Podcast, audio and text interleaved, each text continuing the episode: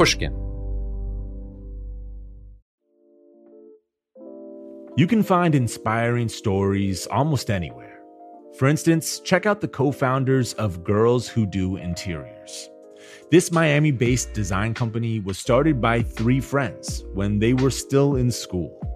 And right from the start, they turned to Chase for Business for everything from banking and payment acceptance to credit cards. And they handle them all in one place with the Chase mobile app. It's so important to have that kind of help when you're just starting out. Learn more at chaseforbusiness.com. Make more of what's yours. Chase mobile app is available for select mobile devices. Message and data rates may apply. JP Morgan Chase Bank NA member FDIC. The most innovative companies are going further with T-Mobile for Business. The PGA of America is helping lower scores and elevate fan experiences with AI coaching tools and 5G connected cameras. AAA is getting more drivers back on the road fast with location telematics. And the Las Vegas Grand Prix is powering race day operations with 5G connectivity, giving fans an experience at the speed they deserve. This is accelerating innovation with T-Mobile for Business. Take your business further at t-mobile.com/now. When you drive a vehicle so reliable it's backed by a 10-year, 100,000-mile limited warranty, you stop thinking about what you can't do and start doing what you never thought possible. Visit your local Kia dealer today to see what you're capable of in a vehicle that inspires confidence around every corner. Kia, movement that inspires. Call 800 333 4KIA for details. Always drive safely. Limited inventory available. Warranties include 10 year 100,000 mile powertrain and 5 year 60,000 mile basic. Warranties are limited. See retailer for details. From Pushkin Industries, this is Deep Background, the show where we explore the stories behind the stories in the news. I'm Noah Feldman. This week, we're in the middle of a Deep Background mini series on international power and the people who shape it. In this episode, we're fortunate to have one of the world's best known public intellectuals to help us explore important aspects of these questions. Francis Fukuyama is a scholar based at Stanford University, where he's a professor of political science and a senior fellow at the Spogli Institute for International Studies. For 30 years now, he's been writing fascinating, influential books about democracy, political order, how it develops, how it changes, and how it can decay. He first came to global attention with an essay and book, The End of History and the Last Man, published just at the point that the Cold War was beginning to come to an end. Since then, he's published, among other things, two massive 650 page books on the nature of political order, from pre human times to the French Revolution, and then on political order and political decay, from the Industrial Revolution to the globalization of democracy. Most recently, he published a fascinating book on identity and contemporary politics. Today, we're going to delve deep into the question of what decay is, whether the United States is entering a period of decay that is going to affect its global standing, its relationship with other countries in the world, and particularly China. Sometimes controversial, always provocative, and frequently extraordinarily deep, Frank Fukuyama is the perfect person with whom to discuss the trajectory of democracy in the world and in the United States today. Frank, thank you so much for being here. Frank, even before Donald Trump was elected, in fact, a good deal before, you published one of your big books called Political Order and Political Decay, in which you introduced the idea of a form of democratic decay and suggested that in a range of ways, the United States was starting to enter a period of such democratic decay, although not perhaps in every way. I wonder if we could begin with the concept of decay. And if we start with some definitions, we might be able to jumpstart a deeper conversation about what is and is not happening with respect to decay in the United States and of democracy in other democratic countries. Uh, sure. So, my teacher uh, in graduate school was Sam Huntington, and his famous 1968 book, uh, Political Order and Changing Societies talked about the process of political decay where societies developed faster than political institutions. People's expectations rose. The political system didn't meet those expectations, and that led to instability.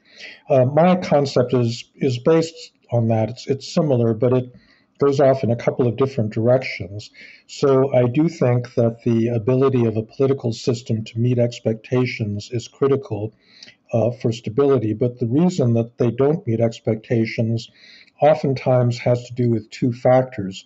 One of them is just the excessive rigidity of the system. It's too hard to reform, so that even though elites may recognize that the system is not keeping up with the demands placed on it, they, they can't do anything to fix it. But the other one, uh, which wasn't really so much in Sam's framework, was this idea of uh, political capture by elites, use their wealth and power to basically grab hold of parts of the state and to bend those parts to their own uh, self interest. Both of these things were things I saw happening in the United States. Uh, we had obvious problems with our democracy that made it less responsive to popular demands, but we couldn't change it because we have a very rigid constitutional system that is extremely hard to change. Uh, but we also had this process by which very powerful organized interest groups were ensconcing themselves in different parts of the state and bending it to their own wishes. And I think in many ways, that was one of the conditions that led to this upsurge of populism represented by Donald Trump, that ordinary people felt the system wasn't serving them. So those are the senses in which I thought the system was decaying. Frank, building on what you just said about populist authoritarianism, which in the US we had Donald Trump as our version, but we got him out after one term. So in global terms, that's actually a win in response to populist authoritarianism. If you compare that to places like Hungary or Poland, where populist authoritarians have so far been more durable, or certainly Russia, do you see populist authoritarianism then as just a symptom of decay that's actually caused by capture by elites? That is, the public, a lot of members of the public feel like they can't get access, and so they give you in turn uh, a Trump or a Viktor Orban? Or is it also that is to say not just a symptom of the other causes of decay but also a contributor to the decay because at least in ordinary terms of the word decay you know you have someone who's an authoritarian they will undercut democratic institutions even further and make them seem illegitimate and even less responsive to popular demand well yeah it's all of those things uh, so first of all the particular form that decay took after 2016 with the rise of populist nationalists was not simply the result of rigid political systems. I mean, Japan has a very rigid political system, but I don't think it's really suffering from the kind of decay that we're experiencing.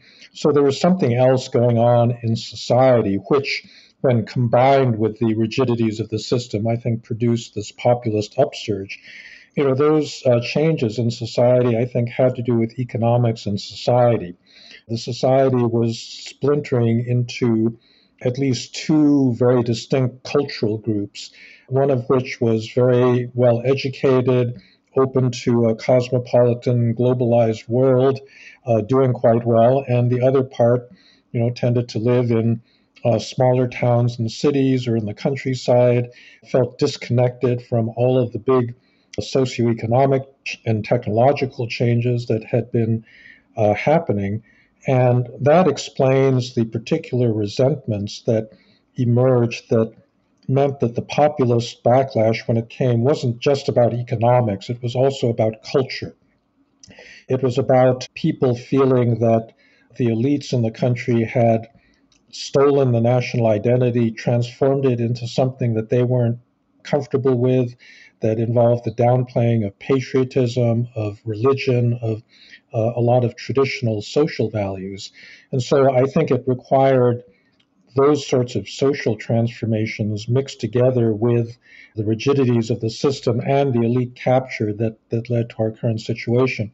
As to your question about which way the causality moves, I think, you know, as in many phenomena, it moves in both directions. So I think the external changes in the economy and technology promoted this kind of social fracturing, but once the society fractured, it fed back into the uh, decay because uh, you know people felt that they were trapped in, in, in this unreformable system.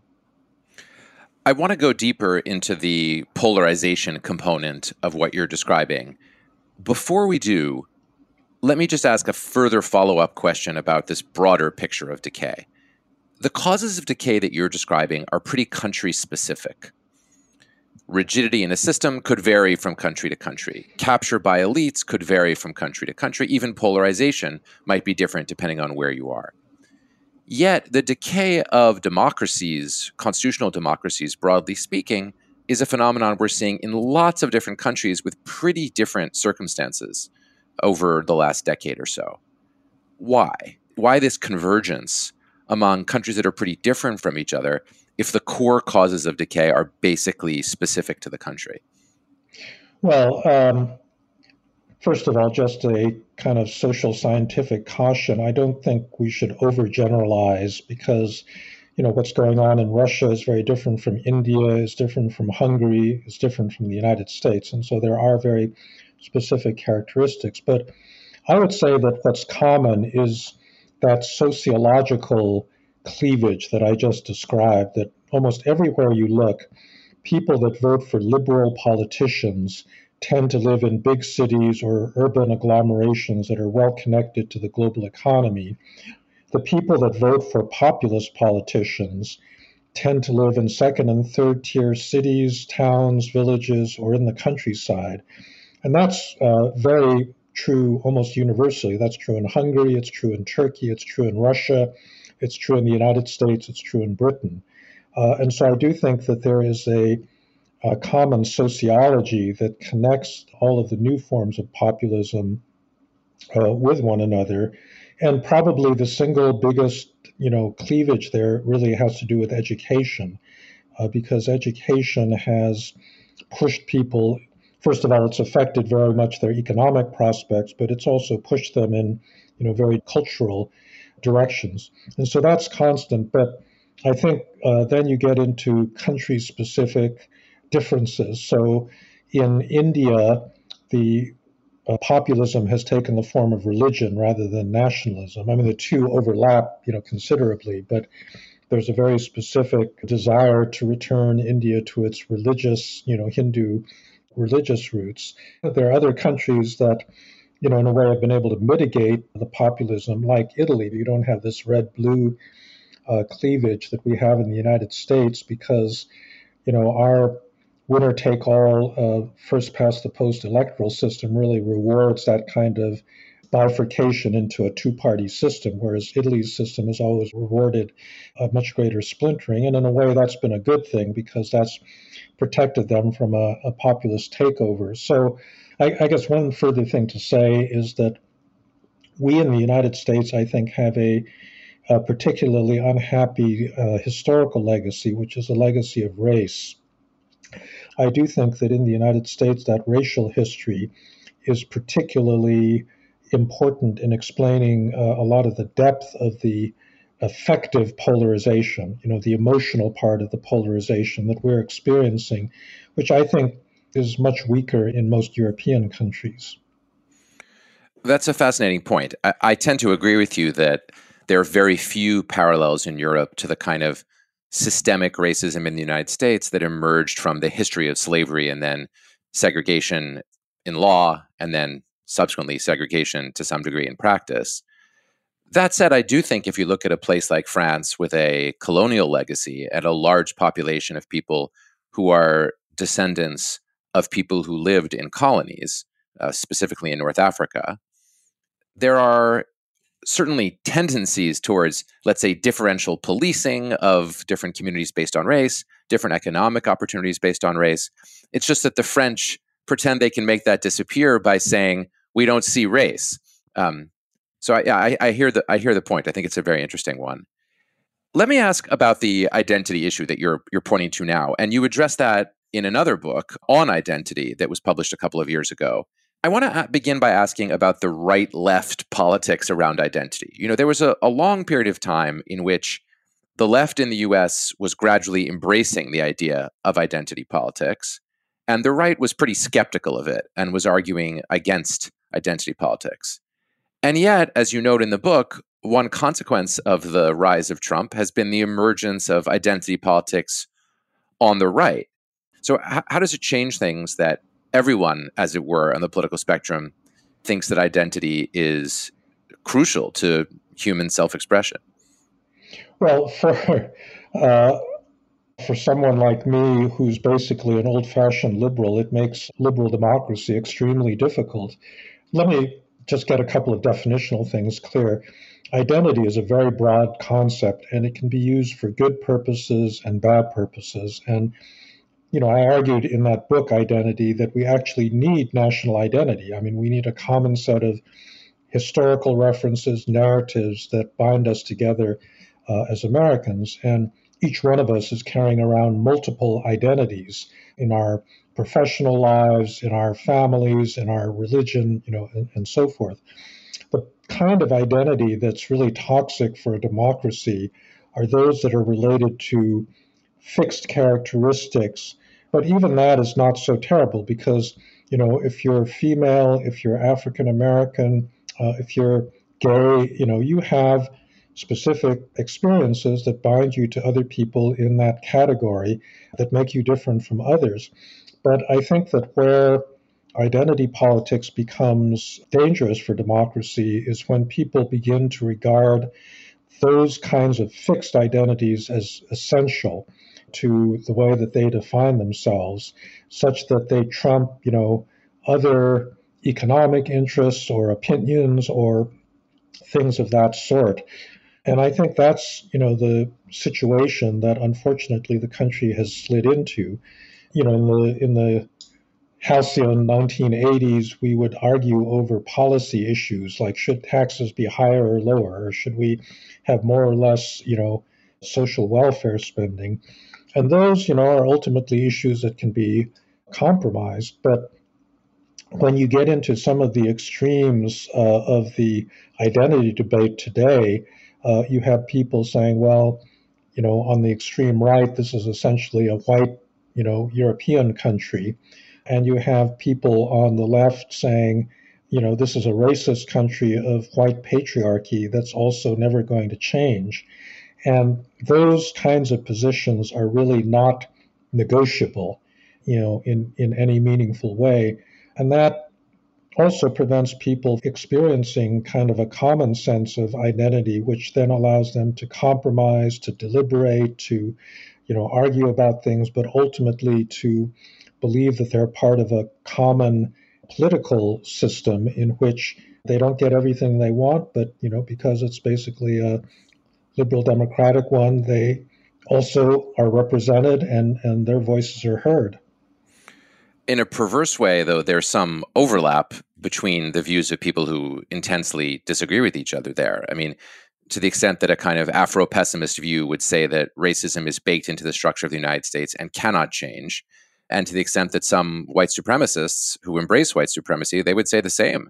And so, presumably, and you don't say this in the book, but presumably a middle ground position, which would give us common cause, would give some acknowledgement to historical practices of racism while simultaneously talking about the capacity for change that the United States needs to have, even if it were true that it had never done so in a meaningful way in the past, and I think that's debatable, it needs to change in order to in order to go forward.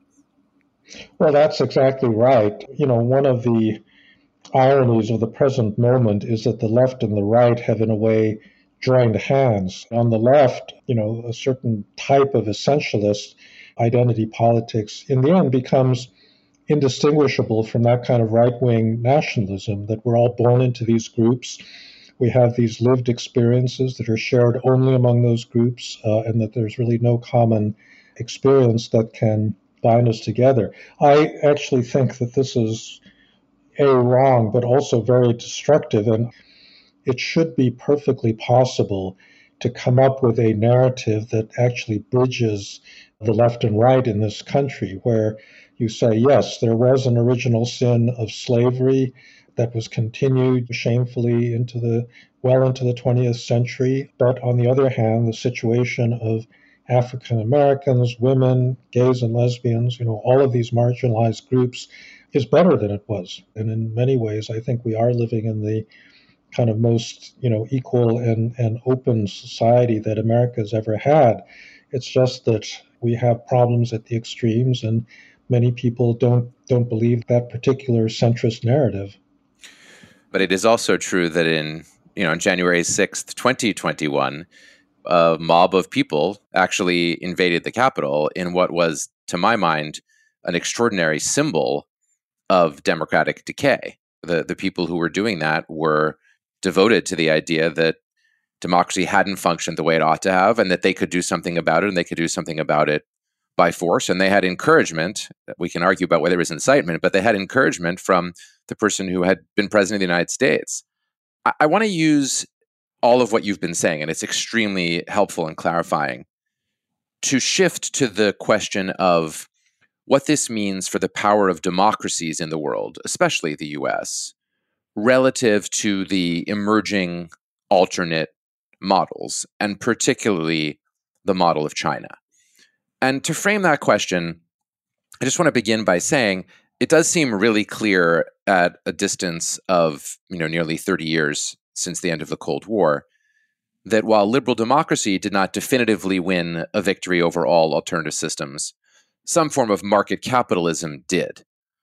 So, you know, the Chinese model is one that it's a state directed capitalism, but it's clearly market driven and it's clearly capitalist.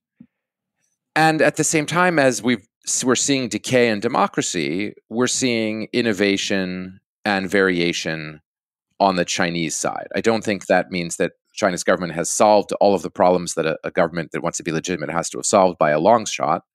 But they are offering a model that has brought a lot of people out of poverty, that seems stable, that seems functional, and that seems to be legitimate to a very large number of its citizens. So I, I wonder whether you think that the US's decay is really going to contribute to the process of its decline in global power and influence relative to China because it's coming at just a moment when the Chinese system seems to be doing fairly well. Uh, well, yes, I think that uh, that's already happened. I think that our ability to respond to China has been very much weakened by our internal divisions, not to speak of Russia, uh, where many Republicans have openly said that they dislike the Democrats more than they dislike, you know, Vladimir Putin's Russia. So if there was ever a case of, you know, a great power being weakened by internal dissension, this is it. You know, I would say that we need to be a little bit cautious about projecting China's current status forward in history. It's true that they have done extraordinarily well over the last 40 years in bringing their country uh, up out of poverty. But, you know, there are big problems in that system that have to do with what they themselves call the bad emperor problem. That is to say, any system with checks and balances uh, on executive power like our system is going to do worse than an authoritarian system in many circumstances because an authoritarian system can turn on a dime. And if you've got a competent, wise leader at the top of the hierarchy, they can make a very, very rapid shift. But you know what's happened in Chinese history is you get a bad leader with that same kind of unchecked power, and that becomes very dangerous. And it was hugely destructive during the Cultural Revolution when Mao was really the last bad emperor that they had. Whether Xi Jinping goes down uh, that path, I don't know, but he looks like he wants to. But, you know, at this point, you have to admit that they're doing relatively a lot better than we are uh, because they do seem to be quite purposeful and we do not. We'll be right back. Small business owners, this one's for you. Chase for Business and iHeart bring you a new podcast series called The Unshakables. This one of a kind series will shine the spotlight on small business owners like you who faced a do or die moment that ultimately made their business what it is today. Join hosts Ben Walter, CEO of Chase for Business, and Tanya Nebo, a lawyer and business consultant, on these storytelling journeys of trials, tribulations, and triumphs that hinged on a single event, a split second decision, or even a stroke of luck. Whether the story is about a warehouse going up in flames or a former partner stealing a whole roster of clients, each episode will showcase the grit, determination, and resourcefulness a small business owner needed to turn a pivotal situation into a springboard for success. Listen to the Unshakables now and learn more at chase.com slash business slash podcast. Chase, make more of what's yours. Chase mobile app is available for select mobile devices. Message and data rates may apply. JP Morgan Chase Bank, NA member FDIC, copyright 2024. JP Morgan Chase & Co. The most innovative companies are going further with T Mobile for Business. The PGA of America is helping lower scores and elevate fan experiences with AI coaching tools and 5G connected cameras. AAA is getting more drivers back on the road fast with location telematics. And the Las Vegas Grand Prix is powering race day operations with 5G connectivity, giving fans an experience at the speed they deserve. This is accelerating innovation with T-Mobile for Business. Take your business further at tmobile.com slash now. It all started with two federal agents who heard a rumor. She mentions, well, there is this alleged murder to have taken place. There was just one problem. They had no clue who the victim was. We have to do our job, and we have to find out who did they kill? It had been 15 years since this alleged murder. Was it still possible to unearth the truth? I used to watch um, the Unsolved Mystery shows, and I often thought about calling because I was like, this is this is not right. How can a person get killed and no one knows anything? I'm Jake Halpern, and this is Deep Cover The Nameless Man. Listen wherever you get your podcasts. And if you want to hear the entire season right now, ad free, subscribe to Pushkin Plus on our Apple Podcast show page or on pushkin.fm slash plus.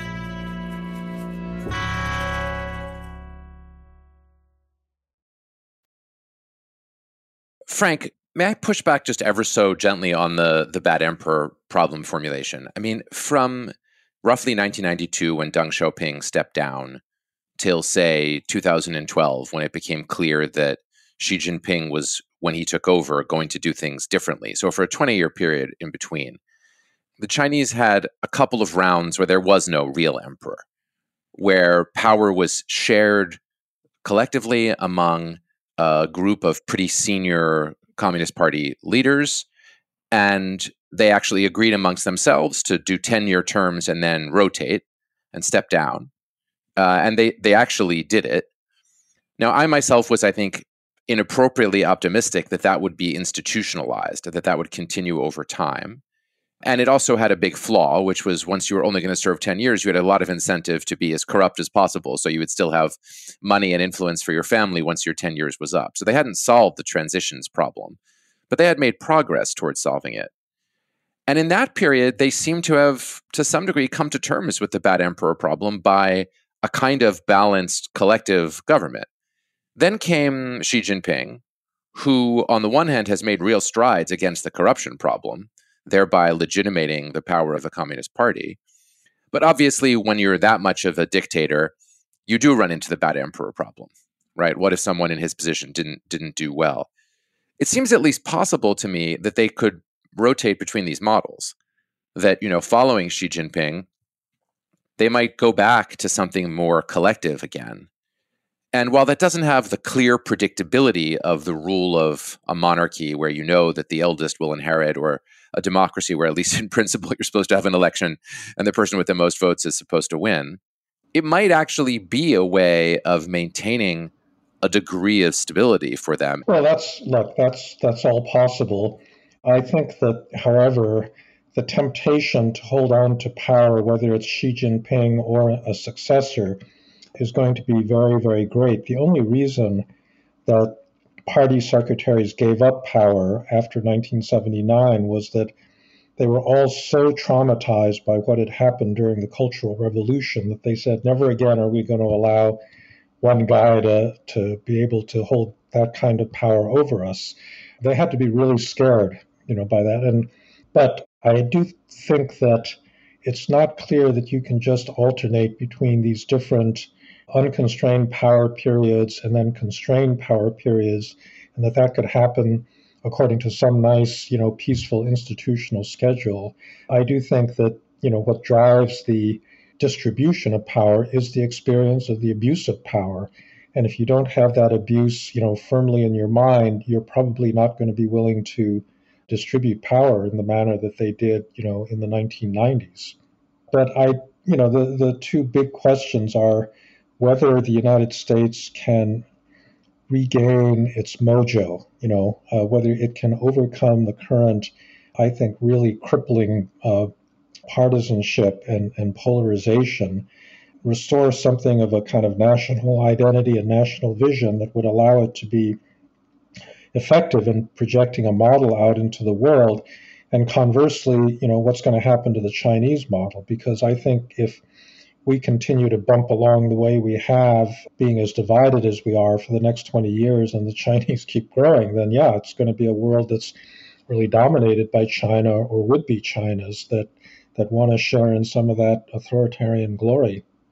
Are you saying, though, in that sense, that some decline on the part of the U.S. is probably inevitable, and that maybe that's not such a terrible thing, or do you see that as actually a pretty devastating thing, especially if the decline comes relative to undemocratic governments. I mean, I suppose I'm asking you to balance two different hats that you wear. One is the theorist who explains political development at a broad level. The other is as someone who's committed, as I take it, to the values of liberal democracy as actually the right values, the best values to have. You know, I preferred living in a world where the United States set the standard for global you know, political institutions.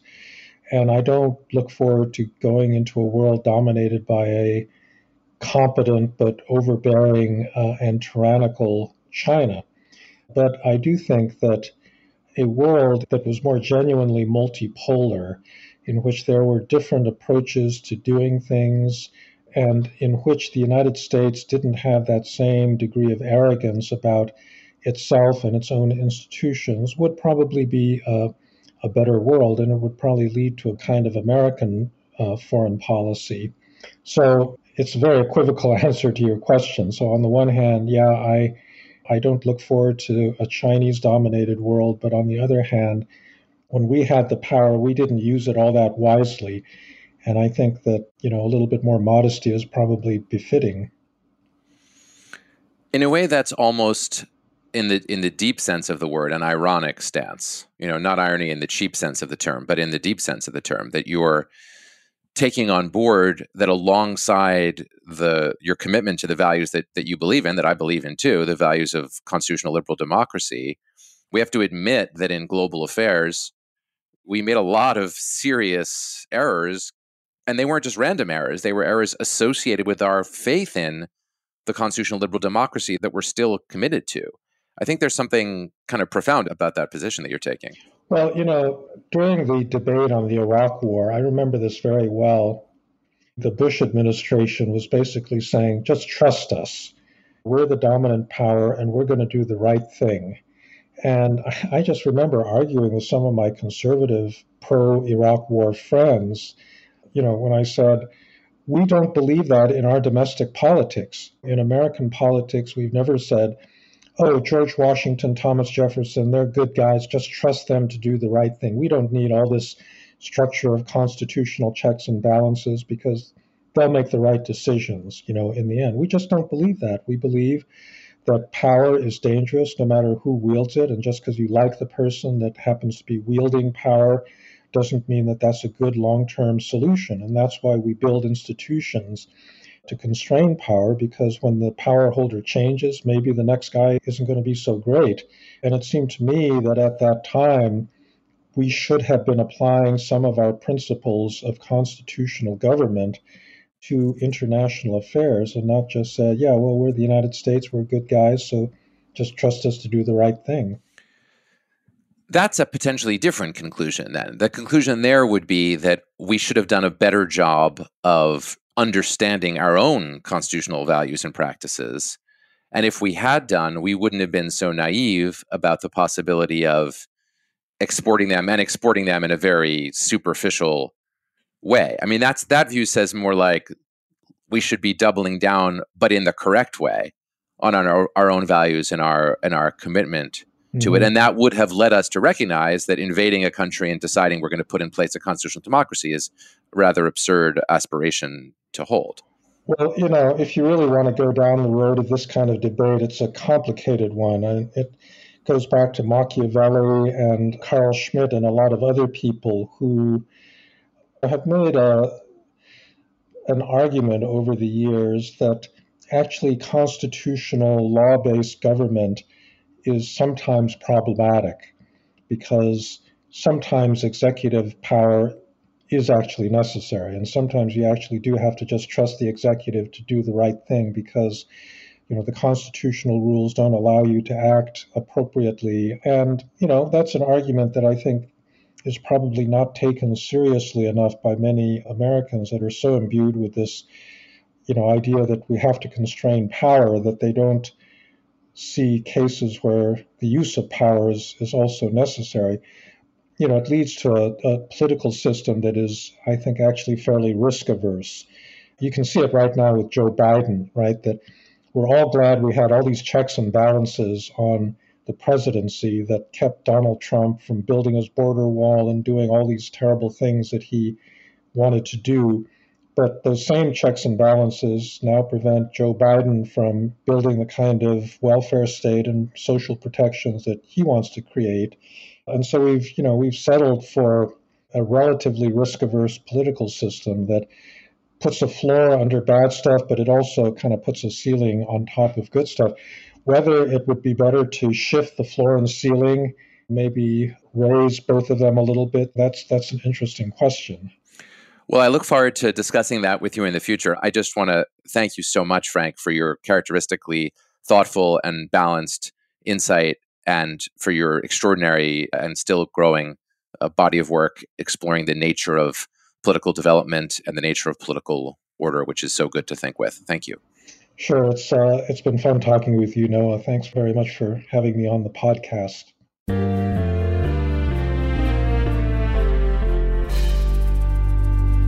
Listening to Francis Fukuyama talk about his extraordinary body of work, accrued over years and years, made me realize that the problems that American democracy faces today are not entirely new.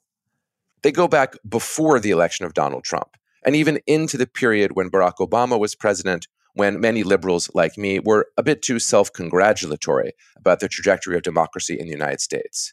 They can be seen clearly in the administration of George W. Bush when the United States invaded Iraq and tried to create democracy there and in Afghanistan to little avail.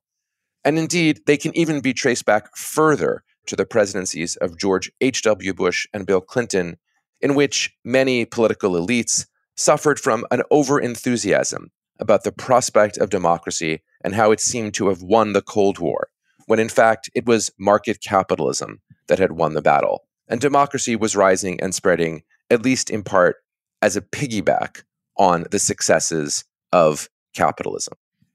In Frank's view, the sources of decay include excessive rigidity in our democratic system, as well as capture by political elites which in turn has led to a rise of populist authoritarianism.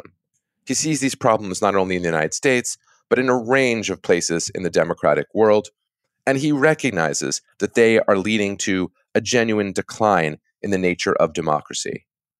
From this, Frank notices a rise in identity politics, not merely on the left, but equally on the right, that in turn makes it extremely difficult, in his view, for our democracy to achieve the kinds of political consensus that are necessary to make change. Although Frank is rightfully cautious about assuming that the Chinese system of government has solved the problems that democracy is good at solving, he nevertheless acknowledges that the Chinese model has become a powerful one and a significant one, and centrally, the model with which democracy now has to grapple. The upshot for Frank is a reality of decay and decline, which he says we don't necessarily need to treat as the end of the world. On the one hand, we should continue to believe in constitutional liberal democracy and try to make it better and to update it and make it work in the world that we have. On the other hand, we should admit that part of the reason we've gotten here is because of internal difficulties and conflicts within liberal democracy that need to be updated and that have resulted in serious mistakes that the United States has made in the world. In that sense, and only in that sense, he offers modesty as a model for thinking about what democracy is capable of accomplishing. The problems we discussed this week are enormous, structural, and complicated. My primary takeaway is that there are no clear or correct answers when discussing such important issues. What is needed is thoughtfulness, comparison, a little bit of irony, and a lot of realism about the world in which we live. Until the next time I speak to you, be well, think deep thoughts, and have a little fun. Deep Background is brought to you by Pushkin Industries. Our producer is Mo Laborde. Our engineer is Ben Tolliday, and our showrunner is Sophie Crane McKibben. Editorial support from Noam Osband. Theme music by Luis Guerra. At Pushkin, thanks to Mia Lobel, Julia Barton, Lydia Jean Cott, Heather Fain, Carly Migliori, Maggie Taylor, Eric Sandler, and Jacob Weisberg. You can find me on Twitter at Noah R. Feldman. I also write a column for Bloomberg Opinion, which you can find at bloomberg.com slash Feldman. To discover Bloomberg's original slate of podcasts, go to bloomberg.com slash podcasts.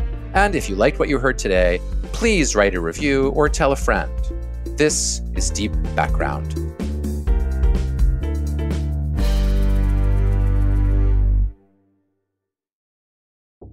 It all started with two federal agents who heard a rumor.